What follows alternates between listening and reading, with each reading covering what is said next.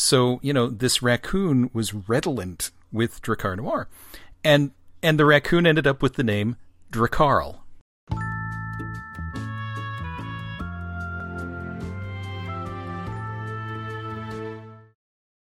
Welcome back to Team Cockroach, a podcast about The Good Place, a weekly comedy on NBC by Mike Schur. I am Andrew Pontius. Now let me introduce the rest of our co-hosts and guests. First of all, Sarah Gardner, welcome. Hi. Uh, do you pledge to uphold the hostess code of ethics? Uh, nope. No, okay. All right, fair enough. Next up, Rachel Adaman. Hi there. Hi, everyone. Hey, uh, so what do you eat? Babies? Maybe a Cool Ranch baby? That sounds good. That sounds good. All right, cool. Uh, Javier Matusevich. Hello. Son of a bench. bench, right. Well, for an immortal being, Javier, you're pretty fragile. And our special guest this week, David J. Lohr. Welcome to the show. Hi, Jason. Good to be here. Hold on. Wait, wait, wait. Which Jason are we talking about? okay. So this is the second of our rewind episodes. Uh, last time around, we went over episodes one and two of season two, which is actually three chapters. This week, we'll be going over episodes three and four of season two, which will conclude our season two podcast because we will have fully reviewed all of the episodes of season two from one to 12, actually 13 chapters. And once we're done with this, now we do have plans to do further rewind episodes for season one, so stay tuned. Now we're going to start with a short recap, hopefully a short recap, of episodes three and four. So in episode three, Michael spent some time hanging out with the team, trying to convince them to join forces with him, including promising to get them into the real good place. Now Michael shows Tahani how she died to prove to her that she belongs in the bad place. Eleanor remains skeptical even planning to escape back to the medium place when the rest of the group agrees to stay, but Chidi's ethical nature convinces her to stay on one condition that Michael learns how to be good with the rest of the team. So, episode four is the start of what I would consider to be the, the second arc of the season, and Vicky and her allies are settling in to run the good place with Michael as their underling. So, he's upset that their tortures are so uninspired, but Demon Quinston's idea to have a birthday party competition that Tahani loses manages to suck Tahani in and torture her thoroughly, even when she's warned about it ahead of time. Now, Jason tries to cheer her up by rating her an 8 out of 13, which is the highest rating on his scale. And by the end of the episode, they wind up in bed together. Meanwhile, Chidi tries to prime Michael for philosophy by truly introducing him to the concept of death, which puts him in a nigh catatonic state. Eleanor tries to help him by telling him to repress his feelings, which leads to a rather flashy midlife crisis on Michael's part. But Eleanor finally talks him out of his funk by explaining the sadness that every human being feels knowing death. So those are our two episodes. So I was thinking this time around we could actually kind of go over the episodes separately because I think they do. Episode three feels like sort of the end of that first arc when they're all trying to figure out exactly what they're going to do uh, now that everybody knows what's going on. And then episode four seems more like the start of a new arc with the, the Vicky arc to it. So, uh, why don't we start with episode three? Uh, what did people think of the episode? I thought it was so funny that even after all of Michael's explanation of, of them being in the bad place, Tahani is still convinced that she's a good person being tested in heaven while everyone else is actually in the bad place. Right, right. She's she's still getting used to the idea that she's not a good person, and we see this actually in episode three and episode four that she's still coming to grips with it, getting it into her into her head in a variety of different ways. So, yeah, that, that was that was really kind of interesting. Yeah, I liked this episode. I didn't think it was quite as good as the first two, but I definitely enjoyed it, and it was uh, good to see Eleanor still kind of how she wrestled with whether or not to help everyone and how realizing that Chidi had helped her was what convinced her to stick around and help everyone else. This brought in the concept of Michael actually being retired. And I'm hoping that I'm not getting the two episodes mixed in my mind, but what I think that the team determines that they are a team together because of the stakes for Michael. We learn that he can also be put aside Am I getting that wrong? Is that in the next episode? You're sort of getting it right and sort of getting it wrong. Hey, that's normal for me. they do men- mention in passing that Michael's uh, mistake could have like co- consequences, but they don't really mention him getting retired, like in a sense of permanent destruction until episode four. Yeah, if that's when he makes that horrible noise. I remember that. But we also get more from Tahani and kind of you start to feel for her. I I know that they pay that off a little better later in the season. Um, you know, you go from thinking of her as just being this, you know, annoying name dropper to really feeling for her and you know her little her little waitress outfit. I you know, it's always it's always good to have those moments when I mean, you even feel bad for Jason who doesn't realize that Michael is insulting him to his face. Well, I, when I uh, went back to brush up my memory, and uh, so I looked on Wikipedia just to go, which episodes are these? Okay, yes, that's right. And I'm I'm amused at how many episode synopses just say at one point Jason is oblivious. Yeah, they all have it. well, this was the one where he's where Eleanor says, uh, "Janet, can you find something shiny for Jason to play with?" Right. Right. Yeah. Can I play uh, iPad? Was this also the one where Eleanor was talking about how they were like a dirt bag from Arizona, yep. something stuck up, and literally the dumbest person ever? And then Jason goes, "Ooh, do me, do me." Yeah. right. Right. Yeah, I, I, think one one of the things that drew me to the show in the first place, or well, no, I should say Mike Schur drew me to the show. What kept me with the show is that it's consistently a show that surprises me. And that takes a lot. I mean, I I tend to try and think ahead. I mean, not intentionally, but just the writer brain kicks in. It's like, "Oh, where are we going with this? Where are we going?"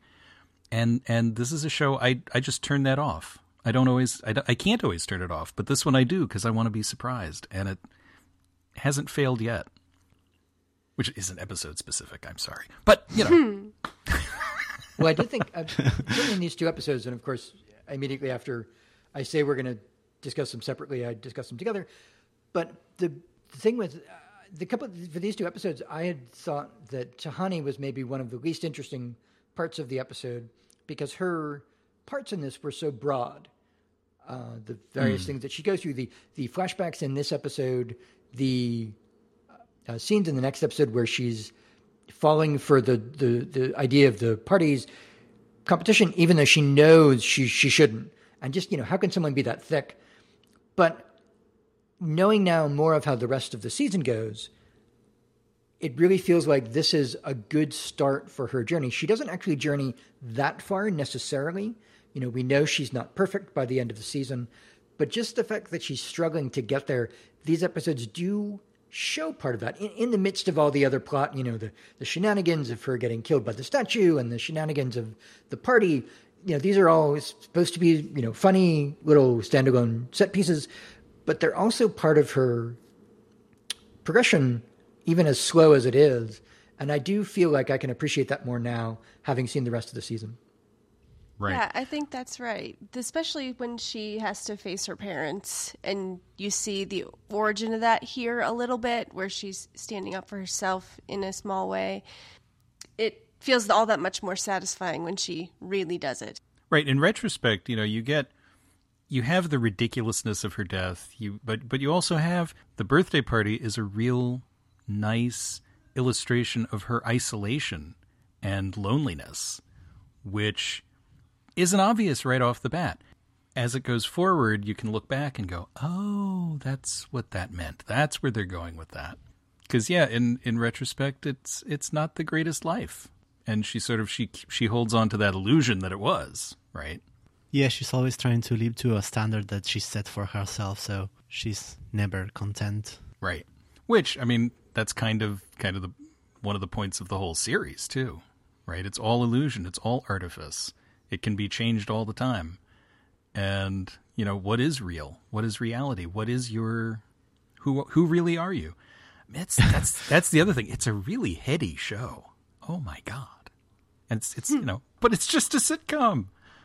Oh. And regarding to to that the whole thing about them knowing each other even though they have been rebooted. I mean, constantly Chidi is reminding Chidi or Mindy St. Claire are reminding Eleanor that she has met these people before. And has she? It's kind of a questionable thing, but I guess that's the the nature of the show. You have to question that that sort of characteristic.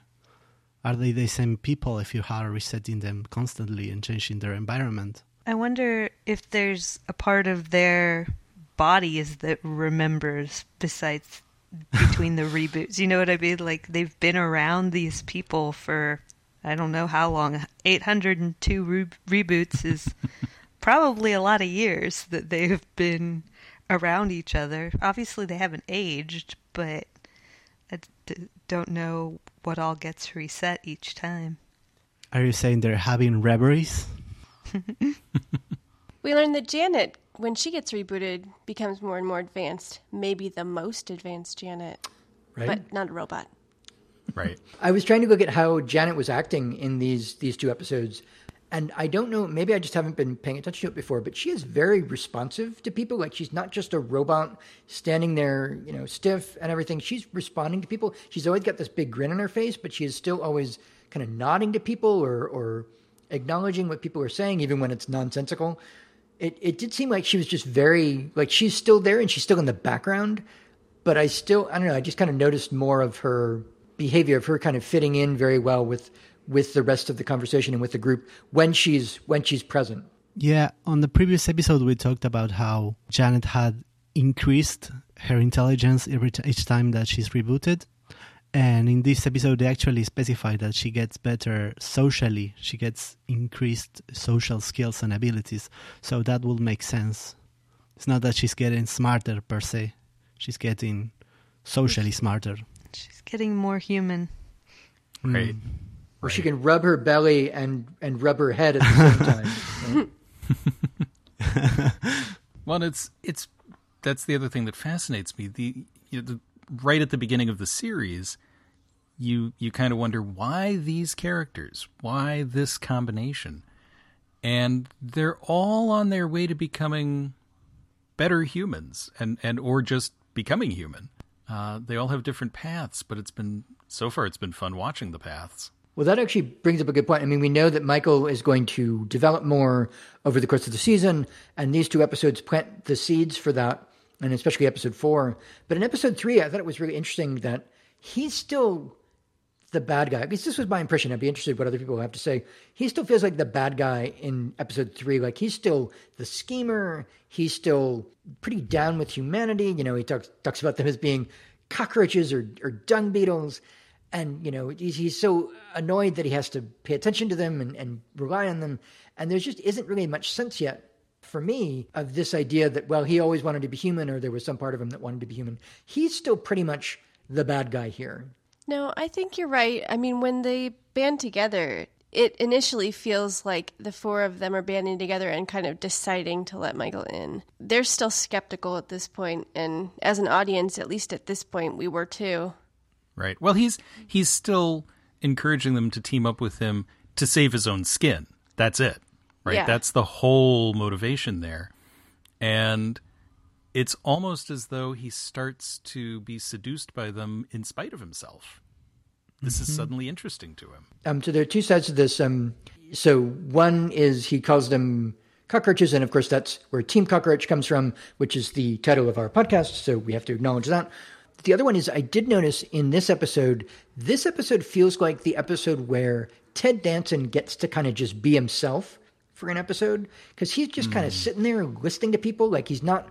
He, there are some points where he's playing sort of the bad guy when he's got a lot of dialogue, but when he's talking with Tahani, um, and even like last episode when he was talking with Jason, and he's just kind of listening to them and just kind of talking with them. He there's no pretense anymore. Like you know, they know he's a demon. They know he has uh, certain information about them, and he's just kind of giving it to them. It feels like he's giving it to them both to convince them, but also just because hey, he knows this and he can finally talk freely with them.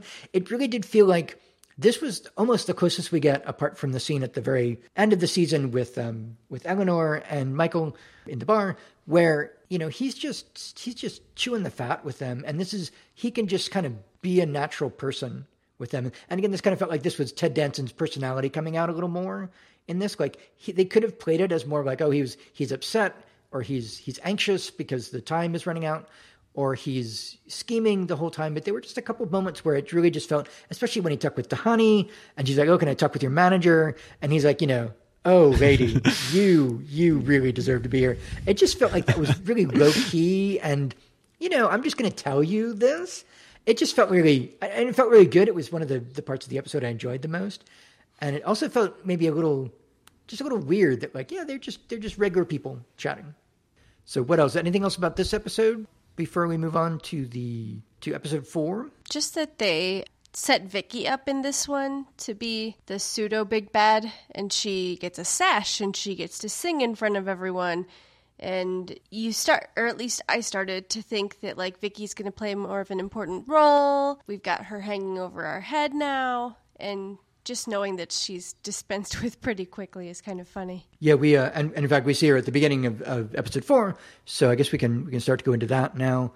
So episode four again, this is the point where we're getting into that the new reboot, which will take a, a good good number of episodes for the rest of the season, where they are pretending to be under Vicky. They're pretending to to be tortured by her in the same way that they were tortured by Michael the first time around. And I think they get off to a good start with this. You know, they start with with Vicky uh, sitting at Michael's desk and warding over him, and and telling him that she wants memos with one page and with pictures which, given our, our current political climate, feels pretty uh, pretty on, on point. Yeah, and then you know, and then we start to see how this is going to work out with you know the first installment of how that's going to work with the, with the party and everything. So, what did people think? I think when I, we went, went over the season two recap, I said that this was one of my least favorite episodes of the mm-hmm. season. Yep. And Yes. I would still agree with that. But one thing I noticed this time around is how good Ted Danson really oh, is. Oh, for sure. because Right? him going through all the stages of Michael's crisis was just perfection. I mean, even even after eleven seasons of Cheers, he's still an underrated comic actor, right? you know, because he, he gets he gets to do like two or three notes in Cheers. Becker, mm, it was just a show that existed. um, I even watched Ink. I even watched Oh, Ink, and yeah. he was fine in that. You know, and this he gets to cut loose and do everything. And and this is the Ted Danson I, I knew, right? This is like, ah, I, I knew he could do all this. This is great. And so it's been wonderful seeing the, the world go, oh my God, Ted Danson. Who knew? Well, we had talked again. We had talked, I think, in the in the wrap up episode about how season two, season one was definitely, you know, Kristen Bell was the the, the main star of it. She was the one who got most of the airtime and most of the development. And in the second season, it was a little less clear if there was one person who was the main star of it, and if anyone, it was it was uh, Ted Danson's character or Michael's character, where he's he's the one who gets the most growth. Uh, Eleanor is is going through a lot, but she's not necessarily going from the beginning of the journey to the end the way Michael is here, the way we're seeing it. So, so yeah, we definitely see a lot more of of, of Ted Danson's acting chops in a variety of ways here. Yeah, I think part of the reason this episode feels uneven for me is because we get jerked around just just as Michael does. I mean, he goes from one extreme to the other, and you get worn out by the end. the scene where he um, experiences existential dread and makes that noise and the face. And then you see Chidi's reaction, which is to smile and want to run out and get his philosophy books. Was so cute. And then to think that that's the same episode where we get Ted Danson with his hair all messed up in a lousy suit jacket, taking Janet out for a spin. This episode has a lot in it, so I don't know. I it is it is really a testament to Ted Danson and how funny he is to watch. Although I will say, I much prefer brunette Janet. Jeanette was a little too much for my taste. Well, just how the, the how they wrote her is such that she's placating Michael, she's acting according to what Michael wants, but she's still Janet, and uh, I did think that was that was pretty. Yeah. fun. I think another way to, to the, the point that you were talking about, Sarah, is that what Michael goes through in this episode feels like something which is we're going to get out of the way in this episode. It doesn't feel like it's necessarily building on anything, uh, or that it's it's something that we're going to touch back on. Like not the whole thing, but like just those manic points where he's the midlife crisis or the or the actually the midlife crisis was kind of the big one that I felt was like okay, we're, we're going to kind of just get through this. Like this is some jokes, and there are some points in the later episodes which I think feel the same way. That okay, this is the big joke magnet of of the episode, but it's we're kind of just waiting to see when it's over with, to see when the plot resumes or when the character development resumes. I think that might be part of why, again, I think a, a bunch of us felt that this was not quite as up to par as some of the other episodes. It, it felt like we were just kind of waiting it, for it to be over. A lot of it, you know, should be at least somewhat anyway about Tahani because they're trying to punish her. But that note was kind of small, in effect. I mean, the party scenes were supposed to make her feel bad. We're supposed to feel sympathetic to her, but we're spending so much time with Michael that, you know, it really doesn't hit home. Although the party that Vicky and the demons throw is, is kind of fun and inventive. Yeah, the thing I think is the meatiest part of the episode is the flashbacks, Eleanor's flashbacks. Although Yeah. I mm-hmm. don't think they're fun because they break the the timing of the episode. They get you out of out of the plot constantly. Mm. But I think in terms of growth, they're the most interesting because they set up Michael and Eleanor's similarities. They show Eleanor as a person who, from the beginning, is taught to not be sad, to ignore sadness, which, in the case of Michael, he didn't have to he didn't have to think about sadness before, but they they end up sharing the same kind of, of feelings, which is what really makes her useful as a as a teacher to Michael, whereas Chidi's words don't really get to him. Right. The thing that the thing that kind of ends the episode, the thing that that puts a cap on the on the story of that episode is Eleanor sort of giving Michael the kind of the pep talk. It's not really much of a pep talk; it's more of a downer talk. But this idea that yeah, this is how people are, and that was nicely affecting the, the you know bringing some sort of real human kind of drama and sadness to an episode which is otherwise a lot of jokes. Um, and I do like the points where they kind of touch on that as they go in these episodes.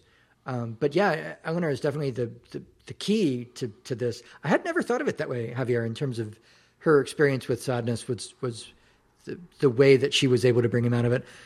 Sh- her mom teaches her her first experience with death is that her mom teaches her that she shouldn't be sad. And then we see michael trying to repress his feelings. And then we have the first time they consider actually dying. And they both have their their crazy stage. Michael with his midlife crisis and eleanor having the Bed Bath and Beyond attack and I think we even get Eleanor's conclusion here her with her relationship with death, but I, I don't remember how that happens. Well, I, I, for me, part of, I mean, I enjoy, obviously I enjoy the series and I enjoyed the episodes, but part of any kind of letdown in these episodes was simply that uh, Dance Dance Resolution was so beyond, right? It was just this continuously inventive, continuous jokes. I mean, there were jokes that they had to list on Twitter in screenshots to explain all of them, right? Um, or or a list of all the food jokes, or you know, whatever. um, and so, and and I, I've had that experience writing, uh, like in the radio theater, where I broke up a cliffhanger by having, you know, it was a typical pair of episodes, two part episode, and in the middle of it, I thought, you know what, I'm going to write a goon show, which that's the it was Peter Sellers and Spike Milligan. It's why we Yep. have Monty Python, you know, Eddie Izzard, and to write one of those there's a reason Spike Milligan went nuts. And I mean, he was hospitalized three times during the run of the Goon Show because he was getting manic and crazed. And um, you know, it's it's like you just have to write at such a high joke level, and then to come back down to write the normal second half after that was like, oh, oh, I have to slow down my brain. Oh no. And and so to come down from that kind of intensely, you know, over I, I want overwritten. It's not overwritten, but it's just it's at such a different level from the rest of the season. To come back down from that, it's like, oh, oh, it's still a sitcom. Okay. Well, now there's still, I, you talked so in the last episode, kind of a new way for me of phrasing it is talk about the joke machine in these episodes. There's still a lot of jokes and like the, the party scene, they just kind of, you know, they're just over and over again, you know, talking about I don't know. There's just like a lot of because of all, all the all the bits of the party that are over the top, like uh, real unicorns and hungry, hungry hippos with real hippos, right? And so they, they, it feels like they were kind of trying to get a bit of a rhythm like that going, but it was still kind of hard because it wasn't that same series of repetitions that there was in the in the second episode. Uh, but you know, I think they were trying, and there was definitely no lack of jokes in either of these two episodes. But yeah, it did kind of feel like Oh. Oh, no. they couldn't they could they couldn't have the same pace that they had in episode two. But it's still it's sort of settling down into a pace of just kind of constant jokes, but not like every second jokes. And that's pretty much how it's going to be for the rest of the the season, or season two, and Right. and almost certainly Well- for yeah when we go back to season one as well. Well, and you couldn't you couldn't have episode two as every episode, right? Partly it wouldn't it wouldn't be special, but the show wouldn't have gotten to a second season if every episode were that intense and that you know you had to pay that much attention to it. Um, I mean, you, you you need to be able to breathe a little bit. Yeah, I, I would also say I, I agree about um, the Tahani subplot or the uh, B plot in episode four not getting the same uh, attention as the A plot, and I think to a degree some of that is that the the, the A plot players. Uh, uh, Chidi and Eleanor just ignore her completely in this whole thing. Like they're not even really aware that she's going through this, or they don't care. But yes. I, I do think, you know, again, paying more attention to it this time around, having gone through it, uh, watched the episode a couple times now, they do really give her the full breadth of that experience. Like she gets to, she gets to know that it's a bad idea to get too into it. And then she gets into it anyway, and we get to see her thought process of like, oh yeah, you know what, I can do this, and you know, forgetting the rest of it. And then she does it, and then has all the glee of being, I'm going to be a party, you know, I'm gonna, I'm gonna uphold the hostess code of ethics and all that. And then she gets, you know, torn down because of course that's going to happen. Of course they're going to have a better party than she does. And then she gets to experience that. And I remember like Eleanor says at one point, you know, okay, okay, Tahani, in order to, you know, cover our act, you've got to go and act miserable. And Tahani looks at her and says, oh yeah, like that, exactly that. Cause, you know, she really is, she really did fall for it. And then she comes at the end and she actually says, you know, uh, I know I fell for it, and you know I'm learning that you know I can't I can't do this anymore, and that runs into sort of the Jason part of it. I think we can also talk about Jason. I think it's interesting talking about Jason now. Is that you know Jason bucks her up, and this is kind of a new role for him, being a person to kind of help somebody else in this profound a way. What do people think of, of Jason at the end there? Well, it's it's part of his process of becoming a better human too, right? Mm. He's he's not just an idiot. He's still an idiot, but he's not just an idiot. if that makes sense. He's a sensitive idiot. Yeah, yeah. Lenny's, does anyone remember the five things that he said he was judging people on? Yes, I have them written down. Dancing ability, coolness, dopeness, Dopeness, right? freshness, and smart brain, Smart which brain. makes no mm-hmm. sense. and you can see Tahani, you know, recognizing his his you know ridiculousness, and then just kind of going with it because it's kind of a connection. They've, they're they're forming a connection. Yeah. The whole Tahani arc in this episode feels like they took that one line that Tahani says that she's being tortured by event event planning mishaps, and it works. They took that one line, what that one joke, and they made a whole B plot. Right. It's not as good as most episodes where we talk all, all the time about them burning ideas constantly, and here's like they took one idea and they and they made a whole plot. So it's not so fleshed out. I think this episode was better than what I first thought. I think Yes. it's better to, as I came back to it and being away from it, it seemed, yeah, I enjoyed it more. It really is a show that rewards rewatching. Reary. No, no, edit that out. Edit that out. Red leather, yellow leather. There's always something new to pick up every time I watch it. There's a joke I missed the first time around, or something that is something in the background that you're like, oh, when did they put that there? Right. Yeah, I think that there's like there's instances where there are essentially five characters that you want to spend time with, you know, six counting Janet and when they don't spend enough time with any one character, then you, it, you leave wanting more of that character.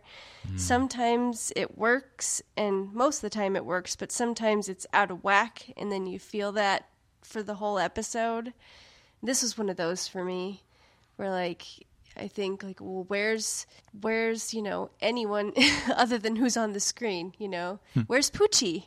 And uh, you know, if, if I'm spending too much time with Michael, then I'm wondering where Tahani is, or if I'm spending time with Tahani, then I'm wondering where Chidi is, and it's it's you know, sometimes sometimes it's a little bit uh, off balance for me.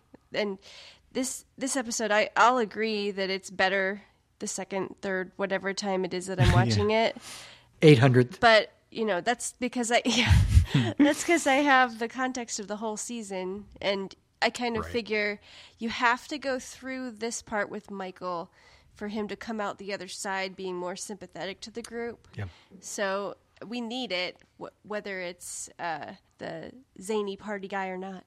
Well, and the thing I like, I did like about that, um, aside from just Ted getting to cut loose, is that it's it's not that he's going through a midlife crisis so much as that he's going through the most ridiculous stereotypical midlife crisis. Ah, yeah. right? He's got the flashy car. He's got the hot blonde. You know, uh, it's it's kind of like Sam Malone's dream, right? and and he still finds that unsatisfying in the end. Gets the crazy tattoo. What was it? uh, Japanese for China or Chinese for Chinese Japan? for Japan. Right. There's definitely pieces of this where he's where the show is making is satir- satirizing something, and I think later on they satirize things like celebrity roasts and other other bits, and they you know they, they want to go wild with it, and I think they do. You know, the, yeah, they get a lot of jokes about that, and whether we find that to be the most interesting thing in in the context of the story or not is another thing. But but they do, you know, when they aim for a target, they they do hit it. he wanted to focus on something great, like Drakkar Noir. Right. right. Um, the last thing I wanted to bring up was just that very last end of the episode with the credits and with Tahani and, and Jason in bed. Um, And, you know, that was fun. But I think that just those last few seconds of Tahani with her, her facial expression when she's like, oh, is this a bad thing? Is this a good thing? And then she just ends with this wonderful head tilt that's like, you know, yeah, okay, I, I can live with that. I, I just felt that was such comic timing. Like that actress is just that just shows that she she can just nail that that stuff because you know she didn't say anything. It was only a couple of seconds, but that really almost redeemed the whole episode for me in terms of like, is this you know a top tier episode? Like those five seconds were a top tier episode, you know, or, or a good ending for such an episode. I just loved it. And it was only like two episodes ago or something that she rejected her soulmate because he was short and charitable. Right. Now she's she's in bed with someone she knows is dumb. like dumb. He's talented at getting water bottles to stay on top of a Pizza Hut. though. Jason what is more could you want? Right. Well, and he knows how to make cereal, so there's a that's important. Yeah. So why don't we do um um uh, bring out your dad moments for the the joke machine?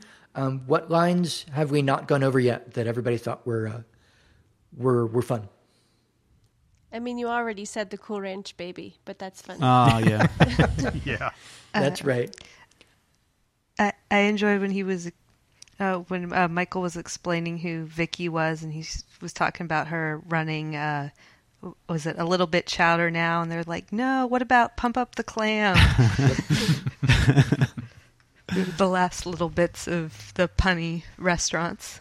I like that after the Kamilah flashback, the takeaway that Tahani has is she died in Cleveland.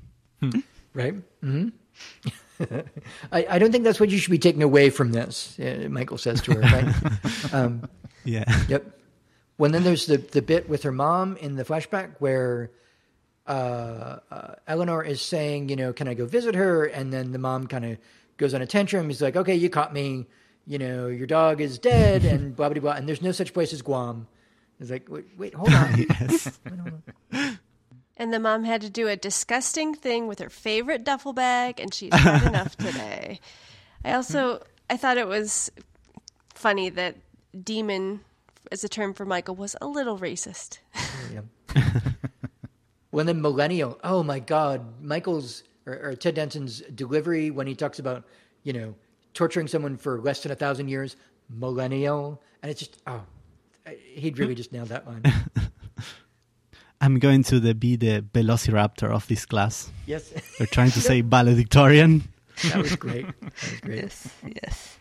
Well, and then when Michael, when they bring Michael into what is it, the restaurant where Tahani was supposed to be doing her party, and Jason says, you know, Yes. oh, I've seen this, right?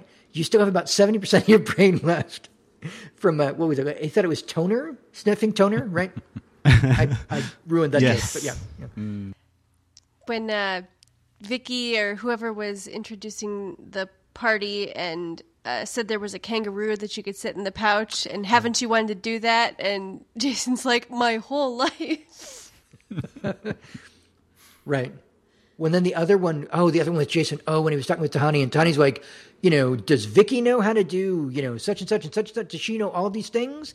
And Jason's like, yes, she does. And then seeing Tahani's expression, oh no, she doesn't. But you know, she really probably does actually know how to do all that. The one I lost it with was the one uh, with Eleanor in the Bed Bath and Beyond, looking for a toothbrush holder, and she's crying, and the vendor offers her a Kleenex, and she's going to take one, and she sees that the pack says "family pack," and she screams, "A family pack!" That's crazy. I liked when um, Eleanor told Tahani to stop talking for like a hundred hours, and then later said, "Like, I'm sorry, has it been a hundred hours?" That was right. hmm When she smacks the the what is it, gobstopper or whatever out of Jason's mouth when he says, you know, trust people with bow ties. So I thought that was a nice bit of physical Oh, comedy. yeah, the lollipop. It was a Yeah, it was a sucker, and when he flips it in his hand, he catches it on the candy part and just puts it right back into his mouth. Yep, yep, I noticed that. That Which felt- is something I've seen my kid do so many times, but to see a, a grown adult do it. Well, that's great. Yeah, that, that felt like a, a probably an improvisational moment, right? Then he was they were just trying stuff and and that and but yeah, it was it was a pretty nice little moment. Mm-hmm. I think the last one was what was the last one? Oh, which of these confusing French books will make Michael well again, normal again? I think that was the was the last one. I need more Chidi and more Janet.